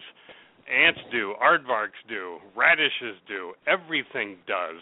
We're all part of nature, and as such, we all form what nature is. And every one of us, every one of these species, and every natural thing influences the climate. The question has always been how much? And so that is the part that you're talking about there. Now, it used to be in science, everybody knew a fundamental principle was that if you made predictions, if you had a model which made predictions, and those predictions did not accord with the reality, that meant that the theory that underlie your model must be wrong. And that has to be the case with climate models because for the past 2 decades, 20 years, the forecasts have been for temperatures much higher than we've actually observed. And not only that, the discrepancy between the forecasts and reality has been growing larger and larger and larger. And this must mean, it can only mean, that the models are wrong and that the theory which is driving these models must be wrong. And therefore, that theory that uh, minor increases in a trace gas, carbon dioxide, is somehow driving dangerous levels of climate change must be false. And every scientist before, if this wasn't a political matter, every scientist now would agree with that statement because it has to be true. If we're going to abandon this principle in science, we're abandoning science itself. Right. Well, it, and it basically still comes back to either the research dollars or the fear of the ridicule that comes from the rest of the community. There's that. Uh, so, for instance, when we published this one paper uh, I mentioned, when models run hot, that's the name of it. Uh, your listeners can Google that and download a copy themselves. It's not light reading, but uh, it attracted the attention of Congress. Uh, one uh, congressman, a representative, went after several employers of climate scientists, act, asking for correspondence, emails, uh, funding levels, and the like. And then uh, the kicker was uh, Senator Barbara Boxer and uh, Tim Whitehouse and a couple of others, all Democrats, wrote letters to a hundred companies that they suspected of funding people like myself. Uh, and this is the kicker. This is the quote: uh, funding people who quote design to confuse the public about carbon pollution. So these senators tried to intimidate uh, anybody who might fund science that goes against what the government wants uh, in a in a licentious fashion. I mean, this is politics trying to dictate the results, and there's no clearer example of it than this. All right. So, uh, in your opinion, what do you think is the driving force for the political side? Is it just to push the political agenda, or is this ignorance on their own part, or maybe a combination of the two? I think the ignorance part is there, uh, but probably minor. I mean, uh, most people, by the time they do get to the highest level offices, are not complete fools.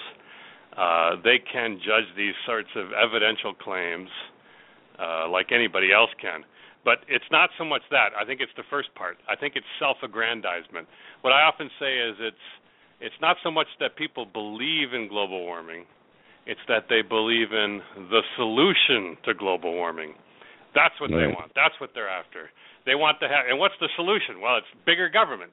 It's more need for the politicians' services. It's greater bureaucracy. It's greater regulation, uh, heavier taxation, even a call uh, for more uh, uh, one world government type things, where it's not just one nation doing things, but it's some top level uh, you know organization that will decide our fates.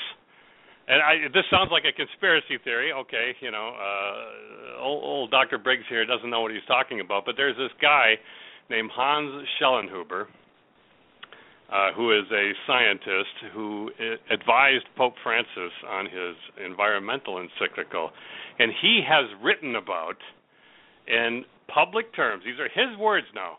What he calls the gross transformation to a one world government. Uh, he wants to have a uh, sort of like a new constitution, a global constitution. He wants to have a global council that is elected by all the members of the planet Earth. And he wants to have a sort of uh, judging body that sits atop all this and that levies penalties and fines and it basically enforces whatever problems that this global council deems to exist.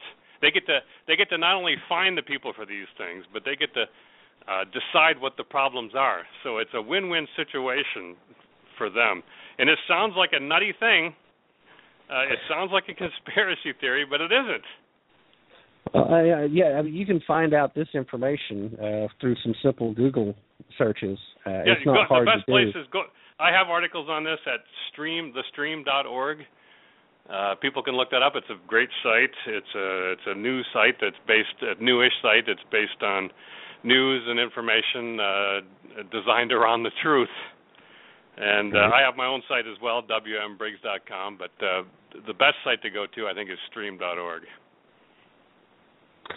All right. Uh, you know, the bottom line, though, is I was going to say, uh, doctor, is that uh, tinfoil hats are welcome here as long as they've got facts to back it up. So, conspiracy theory or not, if it's a real conspiracy, it's not just a theory.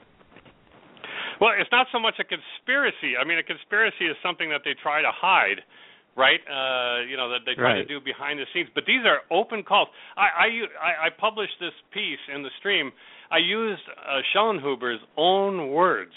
It's not like I'm uh, I'm you know making this stuff up and making judgment calls or something like this. This is his own call, and he his fingerprints are on Pope Francis's environmental encyclical. I mean, Pope Francis said he said it's essential devise to devise stronger and more efficiently organized international institutions which are empowered to impose sanctions.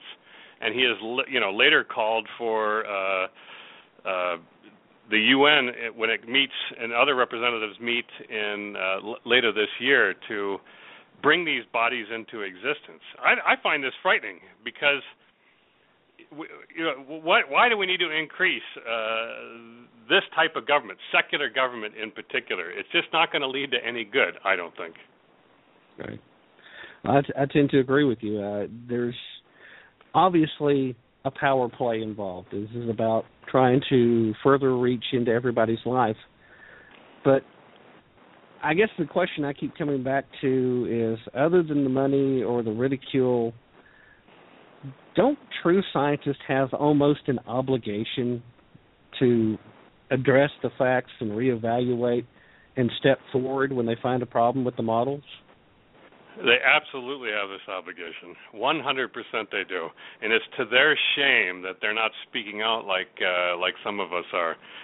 Uh so what some they can be wrong. There's nothing wrong with being wrong, if you like. Uh Right. that's what science is about. I mean, not everybody is going to get everything right and most things are wrong. That's fine. But if as after it is proved to be wrong and you still cling to it because it is politically viable to do so, that is where you fun- that's where you morally err. That's the real problem we have right now. People aren't speaking up because they're frightened. And I don't blame them for being frightened. You you have the entire weight of the US government coming down upon you. Not to mention these international organizations. I mean, we are often accused of being in the pay of big oil or something like this. Well, I've never received a penny from any oil company or any uh, any company even affiliated with any oil company.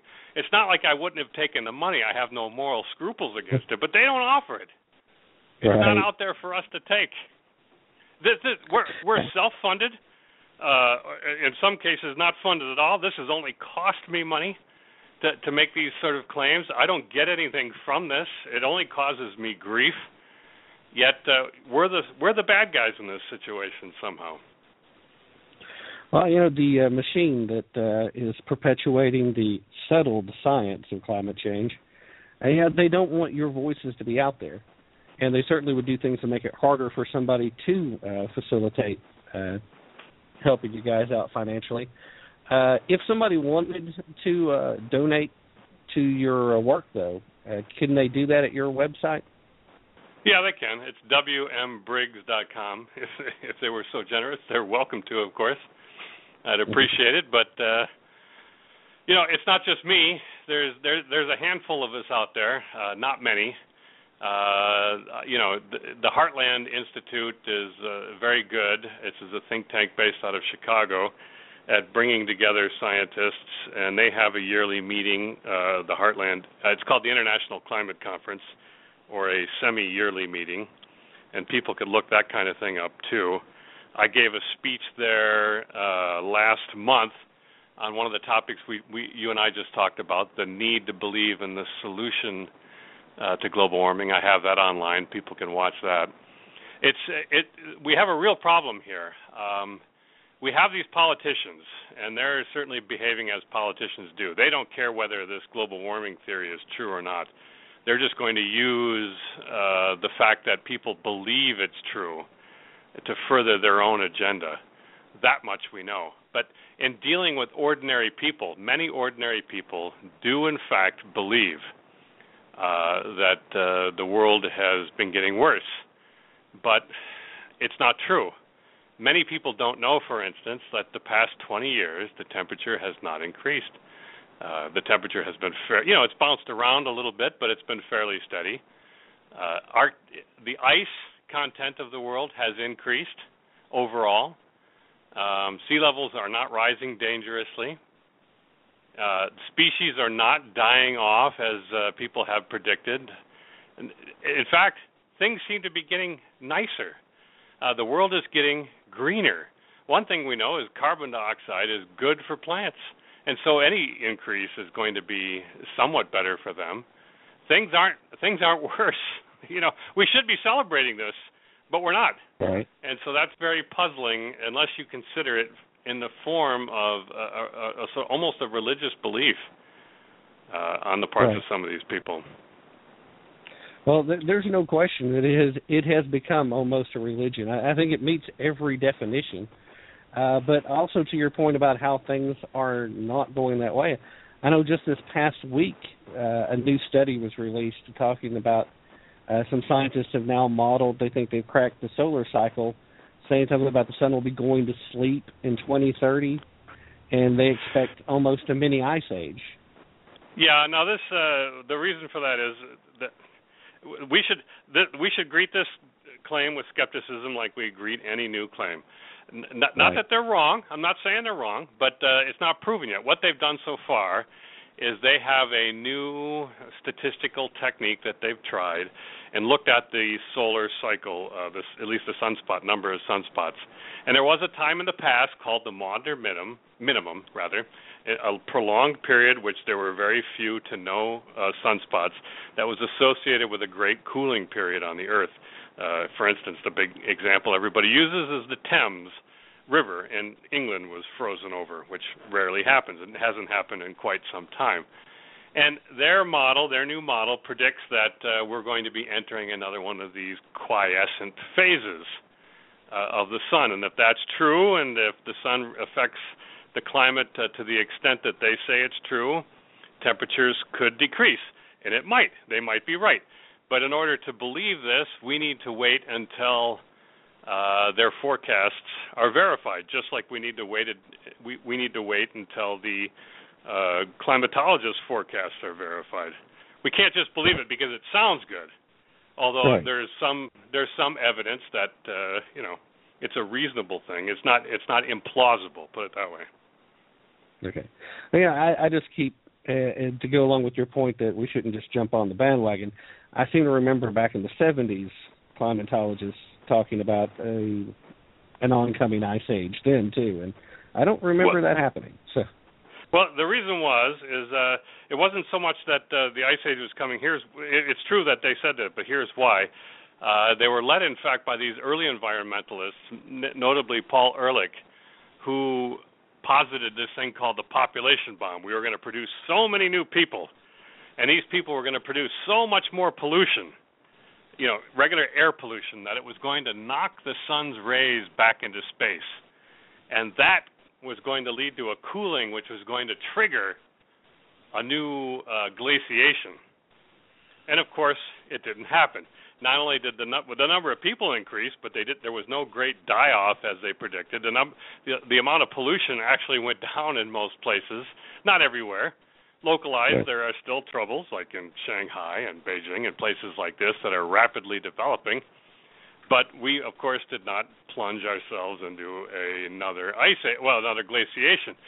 So uh, that that died because what happened was uh, the reality met the predictions, and and everybody understood then, at least, that reality won. Well, the climate continued to change as it has always changed. It has never stayed still, ever and so there's no rational reason to believe that it will ever stay so. Uh, and it warmed slightly in the uh, in the 90s, particularly through the 80s to the 90s, and so that had to be blamed on some something. Well, heaven forfend that it's actually anything uh, outside of mankind, so they had to find a way to re- uh, to blame it on mankind. And this is how they came up with this idea that carbon dioxide, very small increases in this very minor trace gas, would through these highly exaggerated positive feedback mechanisms lead to catastrophic warming. Well, that hasn't occurred. We, it's been two decades now where the forecasts have not only failed, as we said, but have grown worse and worse.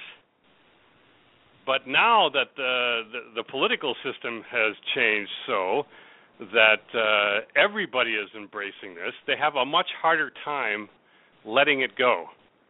Now you'll know more than I what's going to what what it's going to take to have them drop this. I I don't know. I, I'm completely ignorant about this, and uh, I'm fearful that they they won't. They just will keep pressing on. Right.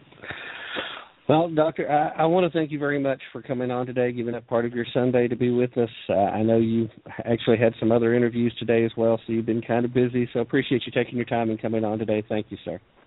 It was my pleasure. Thanks for having me. Well, you're always welcome, and uh, any time that you would like to come on in the future, if you've got something upcoming, a new paper you want to talk about, or a new book, feel free to do so. And again, just a quick reminder: if people want to find your website, uh, they find that. They can go to stream.org or wmbriggs.com. All right. Again, thank you very much, sir. You have a great uh, upcoming week, and uh, God bless you. You too. God bless you. All right, ladies and gentlemen, that was uh, PhD Dr. William Briggs. He is a, uh, a renowned climatologist. He's uh, still writing papers. He's got the background. He knows the science. He knows what's going on, and yeah, I, I think he said it about as well as anybody can. It becomes pretty obvious at a point that the people that are clinging to this are either doing so out of an agenda or out of fear. At any rate, uh, at this point, I would like to go ahead and take another quick break. And then at the end of that, we'll come back and uh, we'll do the end run for the remainder of the show. So if you don't mind staying with me, I will be right back. Thank you very much.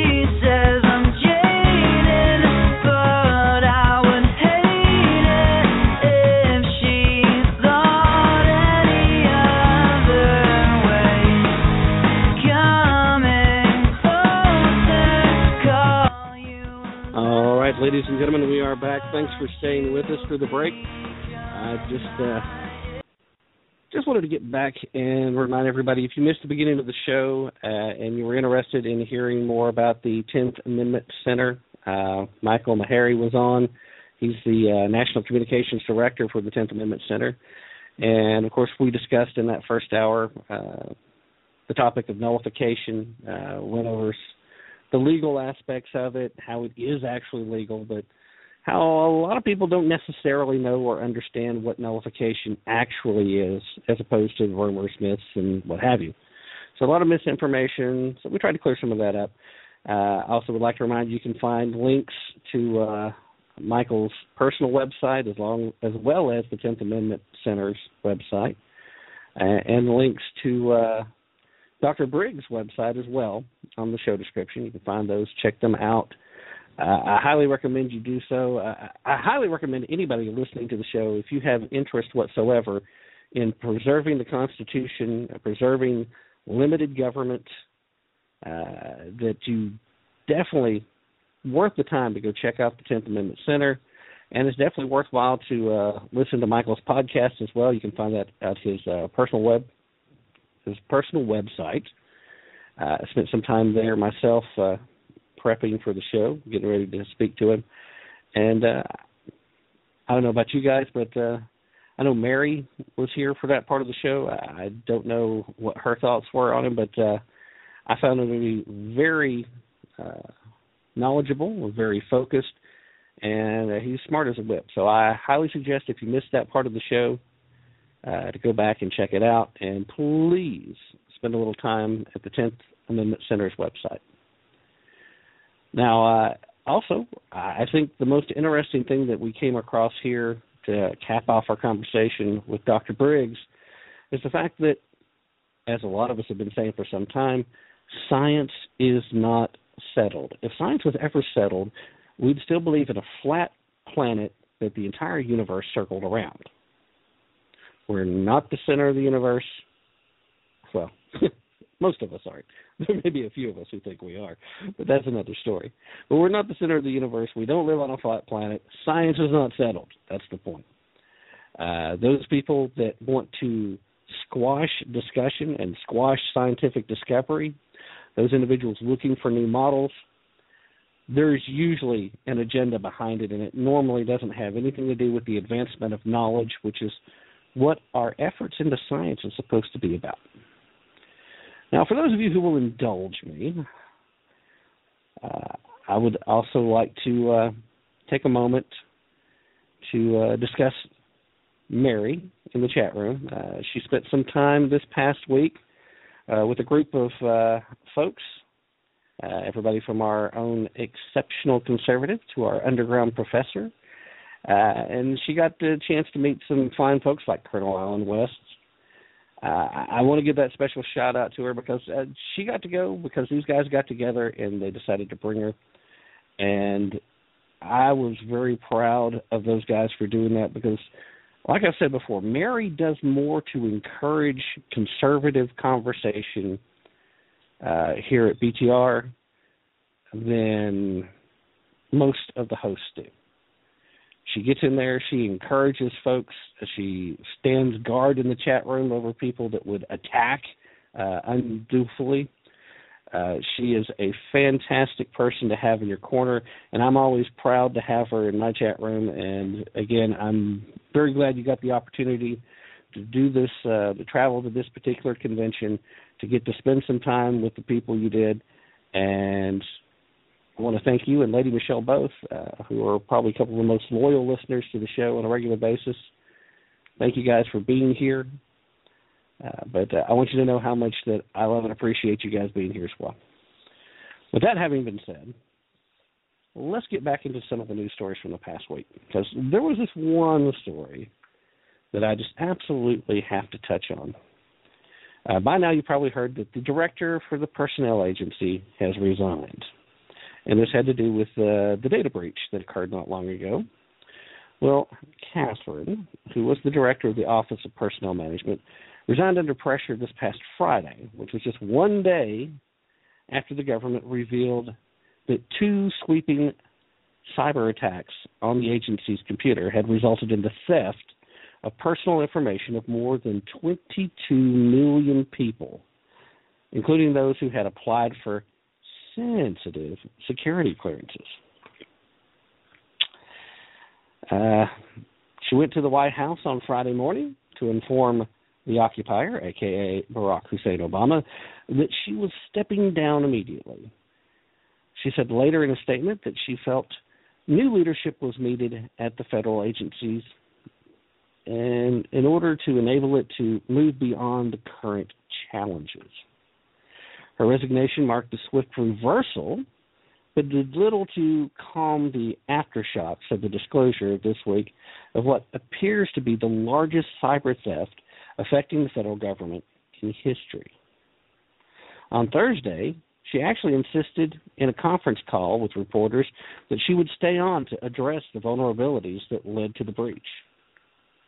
Both attacks are believed to have originated in China, but administration officials have declined to name a culprit.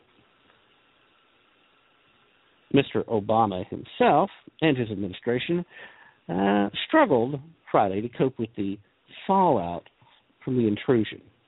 This compromised social security numbers, addresses, financial and health histories, and other private details of over 22 million American citizens. And to come to terms with a longer term implications of the computer security lapse that has underscored severe weakness across the federal government. Amplify your career through training and development solutions specifically designed for federal government professionals. From courses to help you attain or retain certification, to individualized coaching services, to programs that hone your leadership skills and business acumen, Management Concepts optimizes your professional development. Online, in person, individually, or groups, it's training that's measurably better. Learn more at managementconcepts.com. That's managementconcepts.com. With the Lucky Land slots, you can get lucky just about anywhere. This is your captain speaking. Uh, we've got clear runway and the weather's fine, but we're just going to circle up here a while and uh, get lucky. No, no, nothing like that. It's just these cash prizes add up quick. So I suggest you sit back, keep your tray table upright, and start getting lucky. Play for free at LuckyLandSlots.com. Are you feeling lucky? No purchase necessary. Void where prohibited by law. 18 plus terms and conditions apply. See website for details. It's like the only people who don't understand cybersecurity is our government. Now, here's what I find amazing about this in the first place. Number one, ordinarily, when somebody screws up this big, at least in the Obama administration, it's been the habit that she would get transferred to another agency and then get promoted. I don't think this resignation was her idea. The day before, she was defiantly telling people that she was not going to resign. She was fired up and she was ready to defend her position and she was going to do the job of fixing the problem. Sorry, Katherine, there's no fixing this problem. It's already happened. Now, in an effort to prevent future failures of this nature, okay, I'll grant you that. Maybe you would have a leg up over somebody else coming in because by now, I would hope, if you're even the least bit competent, that you would have some idea of where the failures were. But she's an administrator, and I don't think she's a computer tech. I don't think she's an IT person. I don't think she has any idea what to do other than outsource. And the question is is this administration at any point in any department capable of properly outsourcing IT work? They just give no bid contracts to their old college buddies, is what I've seen. Uh, remember the Obamacare website? The Federal Exchange? I seem to recall massive failures, multi million dollars spent. Now, granted, I don't have the greatest website on the planet that uh, corresponds with the show, and I am in the middle right now of trying to uh, revamp a new look for the homepage. But I have a website up that is secure And, well, I tend to think it's somewhat professional looking, despite the fact that I am a bit amateurish on the level. Uh, the point being, I haven't spent millions of dollars. This is a completely independent show. I currently uh, have no sponsors other than myself. Uh, now, if anybody would like to donate, of course, you're welcome to. I wouldn't turn it down, but that be neither here nor there. The point is,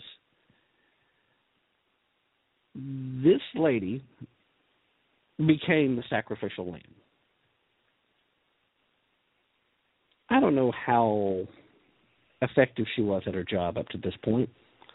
I don't know that this is somebody that uh, deserved to be fired over this because the bottom line is when it comes to cybersecurity, I'm pretty sure other agencies are supposed to be lending a hand. Now, far be it for me to take up for anybody that's working for uh, this administration. I tend to think that the only people who get jobs in this administration are people that Barack or the real person behind the strings, Valerie Jarrett, owes a favor to. That does seem to be the way things have went from the very beginning of this administration. We're going to offer grants to green energy. Well, here you go, Solyndra. It doesn't matter that you've shown uh, no financial numbers that look like you're going to accomplish anything other than possibly going bankrupt with millions oh, I'm sorry, billions of taxpayer dollars in your pocket when you go. Lady Michelle makes a great point in the chat room. She just says it's the head of the snake that needs to be disposed of as soon as possible. This particular case, I tend to think that goes back to Valerie Jarrett. Uh, a lot of people tend to want to point fingers at Barack. Well, the occupier is not much more than the occupier. Uh, he spends some time in the White House and he goes golfing a lot, and he campaigns. He's really good at campaigning. If if you're running a campaign and you want to run for office, mm, the same people that are helping Barack would be a good group of people to hire.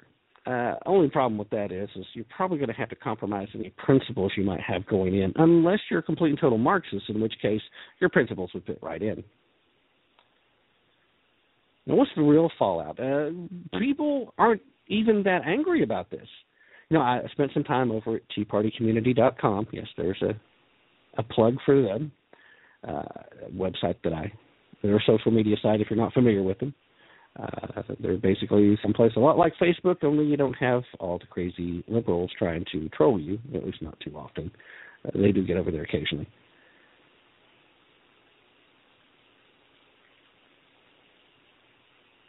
But other than at teapartycommunity.com, there wasn't very much discussion about this, and most of the discussion that was going on was very temperate. It's almost like they're expecting the fact that uh, she's resigned is going to end the question. It's going to end the discussion, and it shouldn't, because the real discussion here should be how can we feel safe in this world of identity theft when social security numbers home addresses, medical histories all get taken. This is every piece of information you need to go start and open up credit accounts. This is every piece of information you need to try and blackmail someone, which is the real reason why the Chinese would be interested in it in the first place. Everybody seems convinced that it's China that's behind it, but they want to talk about how you basically have to be concerned about these hackers. These hackers did it. Hackers in China are not like anonymous. You know, here in the states and in the UK, anonymous uh, hack activists. They're free flowing. They're secretive. They're doing their business, and they are unaffiliated with anything other than their own group. That's not the case in China. In China, to be a hacker, you've got to have access to the computers and the internet in a fashion that most citizens don't have. In China, if you're a hacker, you're working for the government. It was an open act of warfare. And in this case, it was an attempt targeting mostly at federal employees try and find out who might be who might be at greatest risk, we'll say, of being manipulated and turned to work for the Chinese government. Now, it sounds like I'm the one with the tinfoil hat on now, right? Well, I'm just asking you to think about it logically for a few minutes. Why would the Chinese government give half a rat's backside about this particular information unless it is, in fact, to try and get access to government employees? These government employees have access to who knows what all data, information, infrastructure.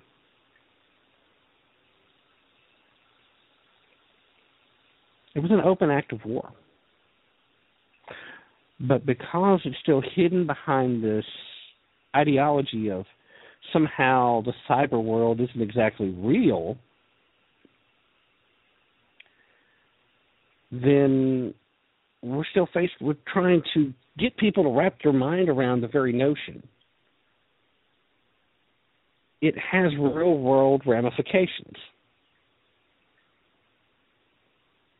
I mean, it's kind of like a really great line in a promo for the show CSI Cyber. I think it's the show. I've never actually watched the show, never seen it, but there's this great line in the promos coming out where uh, she's giving this uh, speech about how she tracks uh, crimes in cyberspace that play out in the real world. That's the connection that most people don't seem to have. There are real world ramifications for the actions that take place online. Ask anybody who's been cyberbullied. Ask anybody who's sexted something to some moron that wants to repost those uh, photos other places. There are real world ramifications for what transpires online. Now, uh, Lady Michelle uh, makes a, a pretty good point in so much as saying that maybe uh, China's trying to figure out what Obama's got over Boehner and Roberts. and that might very well be uh, part of the case too, because you know obviously it must be big. So why not find that out too and use it yourself? It's just an amazing situation that we're looking at. I've always found it interesting, though, in the past, when you see somebody resign and suddenly that's supposed to make the issue go away just like the stall tactics we saw at the Benghazi hearings, as far as Hillary Clinton uh, stalled and stalled, and then once it was time for her to step out of office, suddenly she thought she no longer had a need to testify. One of the best things that's happened this past week was when Trey Gowdy, along with the rest of the Republicans on the particular Oh, sorry, I got I got called away for a second. Uh, what happens when uh, one of the best things that's happened this past week, Trey Gowdy and the uh, committee that's investigating Benghazi released the subpoena for Miss Hillary. You know, the subpoena that Hillary claimed multiple times in the past three months didn't exist and it was out there, and I think that was great. That's the feel good story of the week. Uh, here's somebody in the government standing up saying uh, this person's lying, and here's the proof. Some uh, some humor in the chat room going on talking about Donald Trump now. I just have to to go ahead and point out. Uh, Mary says that if Trump gets in office, he'll save us by filing bankruptcy. Uh, we'd gotten to the discussion. The lady Michelle was asking about what happens when China calls in the debt. Uh,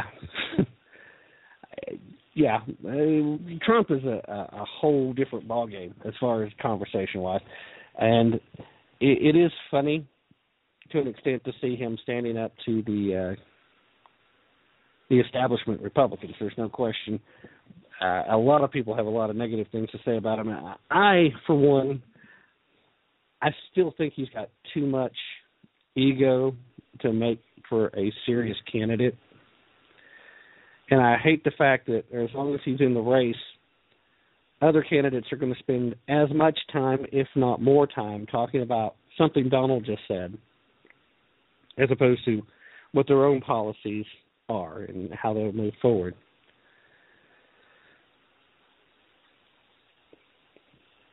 We talked about earlier the politi- politicalization of shooting of the 32 year old woman by an illegal alien in San Francisco. One of the funniest moments of the past week was when, on The View of all places, and I caught this on a clip online. I don't normally watch The View myself. Uh, one of the ladies on The View actually tried to insinuate that the timing of this shooting coincided with Donald Trump's illegal immigration stance. And you know, again, I'm using the term illegal immigration. I should not. Uh, it's there's no such thing as illegal immigration, not by definition. But to go so far is to have everybody fired up about what Donald Trump's saying, and then the left coming up with conspiracy theories. Uh, it's rather entertaining, but at the same time, I think it does take away from good candidates getting an opportunity to move their uh, policies forward. We're spending way too much time talking about it. And as far as Trump as a candidate, yeah, Donald's a progressive. He's for big business. He's floated the idea of forcibly taking money out of people's savings accounts to pay off their debt. He's uh, thrown out some other crazy ideas too. I don't have right here in front of me, but uh, we've talked about them before. Uh, Donald Trump is not somebody that belongs on a Republican ticket. Uh, of course, then neither is Chris Christie or Jeb Bush, but uh, they're not going anywhere. Ultimately, what we have going on here is a distraction again. And I think we have enough distractions going on. We need to try and cut through all that and get back to the focus points of what is important. What is important for this country is the continued threat of Islam. What is important for this country is the fact that there are people in pockets in this country trying to convince reasonable Americans that aren't paying that much attention that it's okay to let the Muslims live under Sharia law in small groups or wherever they're at. We have people in this country that are completely ignoring the fact that we're being overrun and invaded by criminal elements across our southern border. That's something Donald has spoke up and said, and he's gotten strong voices to advocate on his behalf. Uh, Sheriff Arpaio in Arizona has uh, was doing an event or is doing an event with him uh, for just that purpose. So you know, if Donald can actually shed some light on that and bring a level of awareness, that would be great. People, I had a conversation with uh, a couple of different people just this past week in regards to why are there so many stories about these illegal aliens committing so much crime lately? And the answer is a simple one. It's like since Donald said what he said, some sources have been shamed into covering these stories now that they ordinarily were just looking the other way. I made the point clearly that this isn't a new phenomenon. It's been going on. These people have been committing crimes. And when I say these people, I mean the criminal aspect. Obviously, not everybody that crosses the border is a bad person. You know, Amplify your career through training and development solutions specifically designed for federal government professionals. From courses to help you attain or retain certification, to individualized coaching services, to programs that hone your leadership skills and business acumen, Management Concepts optimizes your professional development. Online, in person, individually, or groups, it's training that's measurably better. Learn more at managementconcepts.com. That's managementconcepts.com. With Lucky Land slots, you can get lucky just about anywhere. Dearly beloved, we are gathered here today to. Has anyone seen the bride and groom? Sorry, sorry, we're here. We were getting lucky in the limo and we lost track of time. No, Lucky Land Casino, with cash prizes that add up quicker than a guest registry. In that case, I pronounce you lucky. Play for free at LuckyLandSlots.com. Daily bonuses are waiting. No purchase necessary. Void where prohibited by law. 18 plus. Terms and conditions apply. See website for details. But at the same time, they're still criminals because they're coming across illegally. That is the definition of a criminal, right? Some of these people are decent, hardworking folks that don't want anything more than an opportunity to work, and that is fine. But again, as we said earlier, come here legally. I don't have a problem with guest worker visas. I don't have a problem with legal immigration. But that is it. You have to come here the right way. If you didn't come across our border the way you're supposed to come across our border, you have no business here. But ultimately, the thing that the left and the media in particular has been trying to sweep up under the rug is the high level of crimes committed by criminal elements that are coming across that border to avoid persecution in their home country. And when they have so much help in the form of sanctuary cities from left leaning politicians, how can we expect anything less? It's it's a case of the left. And this, I've never understood why people on the left are always so quick to defend criminals, but they're more than happy to kill the innocent. And yes, I'm talking about abortion. Why are they so quick to to stand up for murderers and rapists and defend them that they're victims somehow.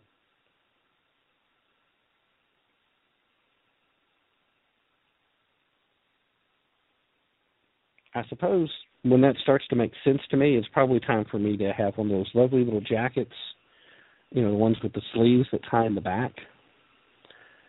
Because there will be something wrong with me when that starts to make sense. The problem that we face is that sometimes our biggest enemy isn't Islamist that wants to behead us or the criminal gun running, drug running uh, Mexican drug lord who pays no attention to our border. Or even the politicians in Washington, D.C., who have no idea that there are real world consequences to the average everyday American because they're so far above those average everyday Americans. Sometimes our biggest enemy in this country are other everyday average Americans who have just tuned out. So here comes the same old song and dance, the same refrain, the same routine you've heard from me a million times. It's why it's up to us to to have the conversations with the folks that aren't paying attention. I've had conversations with folks in the past who swore to me up and down, left and right, that they were progressives. And then when we went down a list of questions, how do you feel about this? How do you feel about that? Uh, what do you think about this? Turned out they weren't quite so progressive after all. But we have people that are living under the misconception that they're supposed to follow a party line. That's why, in the past, when I had uh, Dr. Sharon Schutz on a multitude of time, when she was working actively with Lady Patriots, uh, one of the things I loved about all of the Lady Patriots is that they were standing up and they were defying one of the stereotypes. Because the left wants to convince you that if you're a woman, if you're uh, black, if you're uh, Hispanic, if you're any one of these descriptions, if you see yourself as a minority in this country, then you need to vote for them and you need to be on board with whatever it is they want because they're for you. But before before Martin Luther King Jr. got sprung from jail by JFK, black people didn't vote Democrat; they voted Republican, and they knew dang well the reason why because it was the Republican Party that ended slavery in this country. Now, I'm not saying that you should just automatically vote R or D regardless, but the point is is they want to convince you you always should because they're about winning. They're playing a game.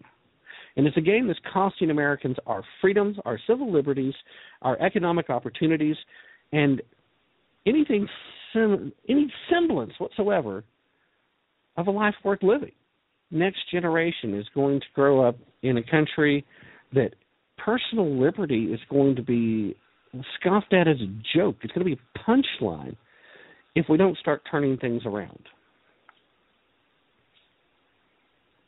I do everything I can in speaking to the people that I talk to in person, through social media, and here on BTR and over at Spreaker to try and communicate simple, basic ideas that conservatism is not about hating people as the left so often tries to paint them. It's about taking personal responsibility, yes, because people who have personal responsibility are people who understand the blessings of liberty. It comes down to simple appreciation. Nobody appreciates the brand new bicycle you're just handed or the brand new car you just got for your 18th birthday the same way you would if you'd had to go get a part-time job and earn it and pay for it yourself. That's a whole different level of appreciation. So that's a whole different level of understanding what it means to be self-sufficient. What it means to have personal liberty. And personal liberty is worth fighting for, it's worth dying for, it is worth the only thing that I would not sacrifice is my relationship with God. But thankfully, I don't have to do that because it's my relationship with God that helps to provide me that personal liberty, that gives me the strength to stand up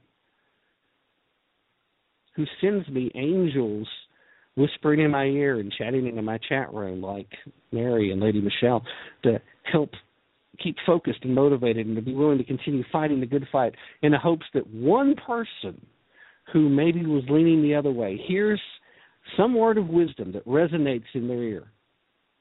That hears the fact that to be a conservative simply means that you have love of things that matter to you, that you have faith in what the framers put together in an effort to try and protect your liberties and your freedom.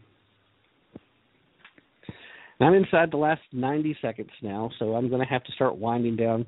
Once again, I'd like to thank today's guest. Uh, I think we had a great conversation.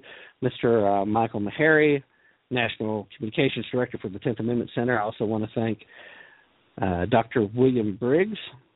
Uh, both of them had a, a, lot of good conversation, and I appreciate their information. Remember, links to their web pages can be found in the show description today. If you missed the top of the show, please at some time uh, go back take a listen. Uh, I think you'll find a conversation with Mr. Maharrey worthwhile. And remember, don't take my word for it definitely don't take their word for it. Take a little time, do your own research, use your brain, and always be prepared to put in at least a little bit of effort on your part if you really want to tap into the truth. Thanks again to Mary and Lady Michelle for stopping in. And always appreciate you guys listening. Uh, thanks to the guests who stopped in listening as well. And guys, have a great week and have uh, a wonderful time. I hope everybody had a great Fourth of July weekend. I know I did. Got to sign off now, but we'll be back again next Sunday. Thanks for listening. Remember that we will have Danny Page on this week as well, and probably one other guest that has not yet been uh, finalized yet. In the meanwhile, I'm going to close out with Miracle because I think we're all still waiting for one. Thanks again, guys. See you next week.